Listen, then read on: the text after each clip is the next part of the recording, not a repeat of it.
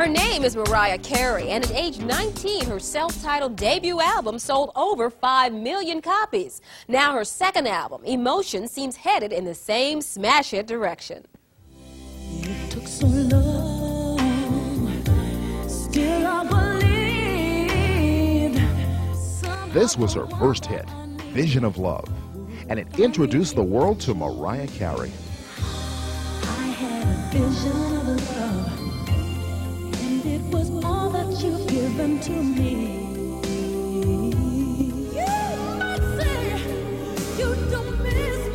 This savvy young lady who belts out a song like an older, more seasoned professional has a multi octave vocal range.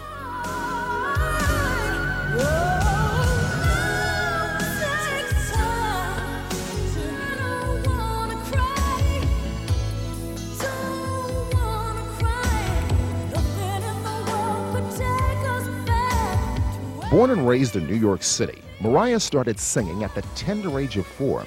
She lists names like Aretha Franklin, Gladys Knight, and the late Minnie Riperton as major childhood influences, helping to fill her world with music.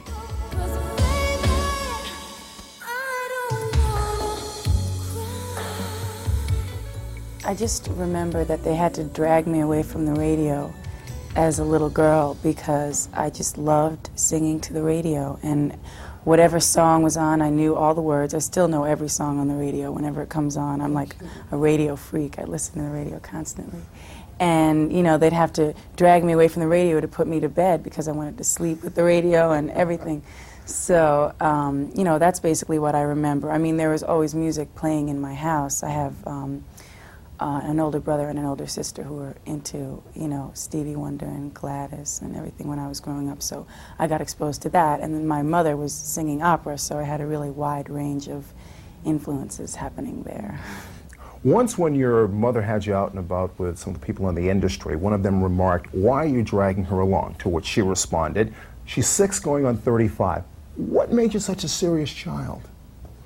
I don't know that I was really serious. It's just that um, I could adapt to grown up situations as well as being with kids my own age because my mother was more like a friend to me than a real parent. I mean, she was a real parent, of course, but it wasn't like that sort of strict parenting that a lot of people have. She was really easygoing and she was fun to be around and she treated me as an equal. So, uh, you know, that's, that's how you act when you're treated that way. Of course, there was all that confusion in the beginning of your career over uh, your mixed heritage, but I get the feeling that it was a problem growing up, too.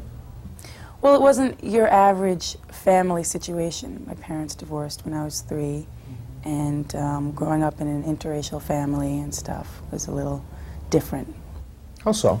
There was always that, hmm, what are you, you know, and there's still a lot of that, so I guess it's just, I don't have a problem with it, but other people seem to be a little bit unsure and unsure of how to act and what to think. My father is black and Venezuelan, my mother's Irish. Mm-hmm. Beautiful mixture, I think.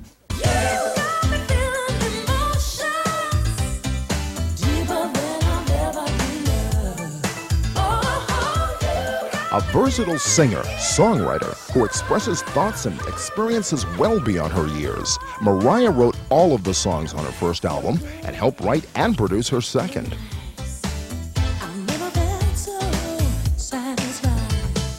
Understanding that writers get a lot of their material from personal experience, it's hard to believe that you've been through so much in your young life to write the way that you do.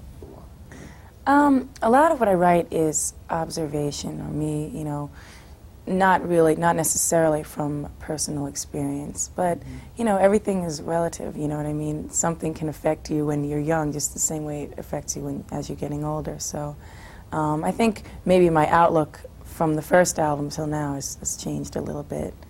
I mean, I started writing in high school, and then and then immediately after I got out, um, it's sort of like you go through a lot of changes, especially. Um, living, I, I, lived in Manhattan by myself from a really, really early age, and um, I think, you know, the struggling part of it helped me um, to really stay real and stay focused. A lot of people compare you to the late Minnie Riperton. How much of an influence was she? It's flattering for me. I mean, she was a great, great singer, and she was definitely influential in developing that side of my voice. Really? One of the people you sang along with? Yeah, definitely sang along with her. Um, when I heard Loving You as a little girl, I always wanted to try and hit those notes. And I realized later that I had that in my voice. So I've just been experimenting with it. Even though I try, I can't let go.